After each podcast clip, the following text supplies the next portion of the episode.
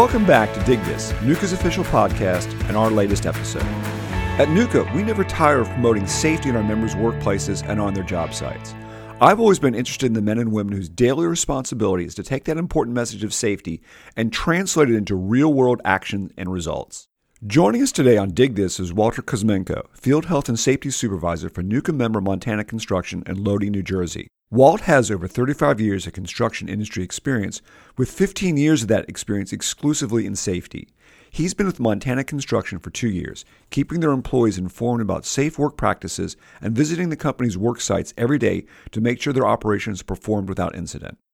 Montana Construction was founded in 1993. It's a family owned and operated business by three siblings. Lisa Ballerini is president, Vincent Santain is vice president, and Dominic Santain Jr. as director of operations. Each of them depends on Walt's critical observations to keep the company's 120 skilled employees safe in their excavations and above ground, too. Welcome, Walt, to NUCA's first podcast of the year, and thanks for joining us today. Hi, Bob. I'm so excited. Thank you for having me as a guest. I appreciate it. Let's jump right into the questions. Tell us about your job as Montana Construction's Field Health and Safety Supervisor. Well, every day our company has up to 20 crews working. We do so many different types of underground utility projects we construct and we repair all kinds and types of uh, water, sewer, storm, electric, gas pipelines that we encounter. I visit a lot of crews, multiple crews, up to three to five usually, sometimes more, sometimes less if I have an issue or a problem, a really hazardous job. I drive from my house in the morning and I visit multiple sites throughout the state. I help out the guys I perform safety audits. I support their PPE, respiratory, and hand safety needs. I also maintain and calibrate gas detectors that we use to protect our workers entering confined spaces. And uh, our schedule, it comes out the evening before. So I prioritize the day before my visits based on the most hazardous work, and I plan my driving routes strategically so I'm efficient and I can cover as many parts of the state as, as possible. You said you just came from a job site. Can you talk about that? Yes, we were uh, in a city called Irvington, which is the inner city. They have existing lead pipes that we're replacing with the New Jersey American Water. And they're doing what's called test pits today. Uh, we have multiple sites where the guys are either replacing the lead services that are entering people's houses, or we first locate the service. We identify the materials. There's an engineering inspector there and then it goes back to the utility company and they decide um, what to replace repair. And it's it's really awesome. We we help these people out. I mean you know lead is is horrible to drink water from. And we take pride that we're helping them and uh, we're putting in nice copper lines and new water mains. And you should see the old infrastructure. It's really bad. And uh, to provide fresh clean water to these folks it's like amazing that's one of the nice things about our industry is uh, we're providing an absolutely invaluable public service. Uh, and it really takes sort of a you know the, the right kind of person who wants to who's dedicated towards really giving back to the community. What got you started in the industry? So I started off as a draftsman way back when. I was doing architectural drafting um, in a vocational school, and I wanted to be an architect. So back in those days, there was a recession. There weren't too many jobs. They weren't offering new jobs to uh, to young guys first uh, graduating high school. I went to community college at night and I started working for an electronics company. Basically, um, through that, I've been able to work in voice video data networks for universities. I learned CAD eventually. When you draw something and it gets built out in the field, I'm able to go out in the field and I was able to really see some really cool monster projects in the tri state area. Um, I've been very fortunate. I've worked with all the union trades, dock builders, carpenters, laborers, operators, teamsters, uh, welders, electricians, HVAC guys. And for instance, uh, I was in the waste incineration air pollution um, industry for about six years. And I used to go to power plants and we would upgrade their equipment uh, eventually, I moved on. I was able to get a job as a construction inspector for a municipal engineering firm. They were the engineers in over 53 towns in New Jersey. And with multiple years with them, I was able to work in 24 towns. We used to do um, municipal, NJDOT, and capital development projects. Really cool stuff. You take the drawings, you'd go out into the field, and you'd work with the contractors rebuilding their um, downtown areas, streetscapes, um, providing new sidewalks and driveways to older towns where the sidewalks and driveways have buckled. Um, brand new developments was going on a lot back in the uh, early 2000s. So there was a lot of development going on in New Jersey. When I was in my mid 40s, I was hired by a heavy construction contractor as a QC manager for a U.S. Army Corps of Engineers hazmat project on the polluted Passaic River in New Jersey we were building a concrete cap on top of uh, sheeting, which was held um, inland by tieback anchors. So they asked if I would also take on the responsibility of being the safety officer on the Army Corps project. So I was doing QC and safety. They trained me uh, in HAZWOPER 40. I got my OSHA 30. I learned first aid CPR through the Red Cross. And ever since the last 15 years, I have been taking as many safety trainings and I have very wide variety of uh, certifications. I eventually went to work on a uh, $100 million Garden State Parkway project where we improved 12 miles of highways. We demolished and replaced three bridges and we widened seven existing bridges. That was a three year and a half year job for me. I was the only safety officer uh, on that project. I had a safety director that I reported to and I had over 500 guys that I worked with day and night. We did some really huge excavations and demolition, and it was very impressive to see all that when it was done.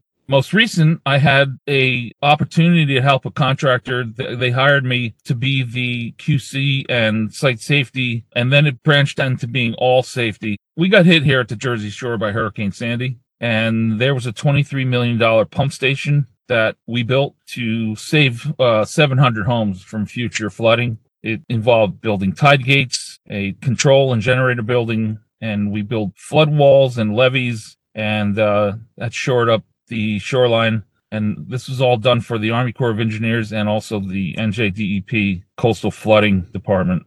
And then that's where I came to Montana. I am the field health and safety supervisor we have a safety manager that we hired a year ago who uh, handles the administrative end.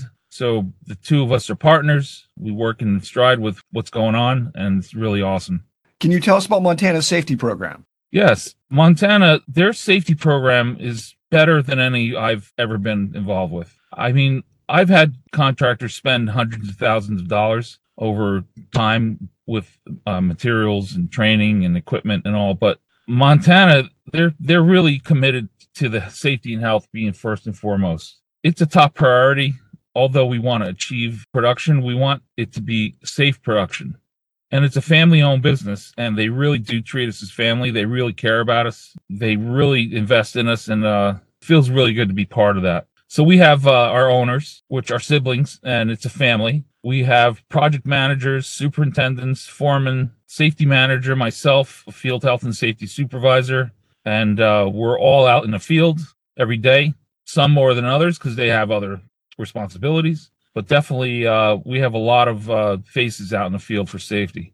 How has NUCA helped your company's safety program? I know you're an enthusiastic participant in the industry's annual June Trench Safety Stand Down. Well, I found out about NUCA in in April this year when I was at a uh, convention, a UTCA Construction Safety Awards, where Montana was chosen to accept an award. They showed a slide of upcoming uh, fiscal year 22 outreach events, and I saw Trench Safety Stand Down June 2022. So I contacted Lauren at NUCA and I signed up. It turns out Montana is a member of NUCA. I asked our leadership if they were okay with me having trench safety stand downs and they said sure go for it. Uh, ever since july i've been reading the NUCA emails and the information and your website and and i read your safety news issues. I read your uh, at work emails and i appreciate the safety advice how it shows us how to handle certain situations that come in up in the field.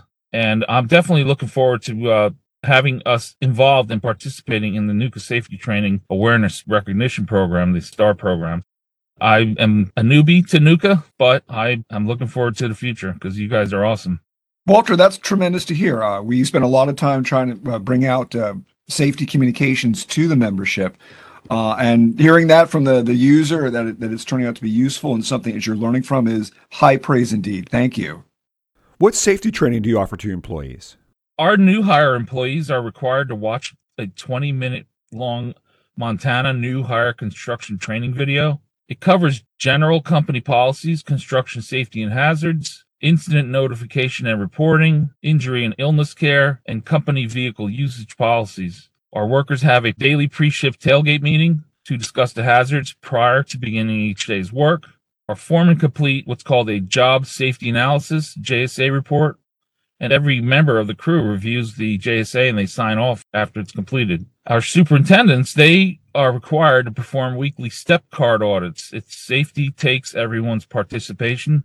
It reviews the general site safety, PPE, signs, signals, barricades, confined space, tools, lifting, rigging, fire prevention, etc., and concrete work inspections that should take place.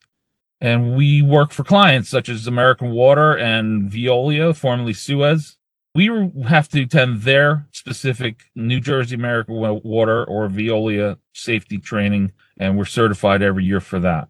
Uh, our company offers quarterly training for trenching and excavations, confined space, CPR and first aid. We also bring in NJDOT uh, training specialists for load securement and defensive driving training for our truck drivers. Uh, we have the UTCA, the Utility and Transportation Contractors Association, for training seminars that are available, and we ask our guys to go there. And every day we have uh, we have guys driving trucks that use an app on their phone. It's called Tenna, where it does the uh, NJDOT daily driver vehicle inspection report. Our company vehicles they're equipped with forward-facing and rear-facing cameras and GPS tracking systems. And uh, our new new employees they're supervised by our foreman. Uh, myself and other safety team members visit the field. We see the new workers we um, know who they are because we issue generic yellow um, hard hats and safety vests without the Montana logo. So this way, everyone knows who's new, who's you know experienced, and we mentor and monitor them, and uh, we want to make sure they're safe every day. I know other companies are doing that as well too for their new employees, and not just vests, but like different colored hard hats and other things to let people know, you know, this person is not up to the same sort of level. What would your suggestion be to the younger generation entering the construction workforce? Well, focus. That seems to be an issue with some younger people. They get distracted, their cell phones, social media. Uh, in construction, it takes a split second for an unsafe condition or an unsafe act to get someone hurt. And I've seen some people get hurt, and these are not only newbies, but uh, older folks or senior guys that have a lot of years' experience. It takes one split second. So, younger people should definitely focus on what they're doing. Sometimes I see younger workers not protecting their eyes, their hearing, or their respiratory, their lungs systems. When you wear your safety glasses and hearing protection and proper respiratory PPE, it'll protect them in the long run. So they they don't take that seriously. They don't know the harmful long-term effects or even the injuries that could potentially happen. So I suggest they wear their PPE. Uh, they take advantage of any training make them not more knowledgeable in what they do and always ask questions and not be embarrassed. Walt, I want to thank you for your time today. You gave me a terrific interview. Thank you very much for joining us today. Thank you, Bob.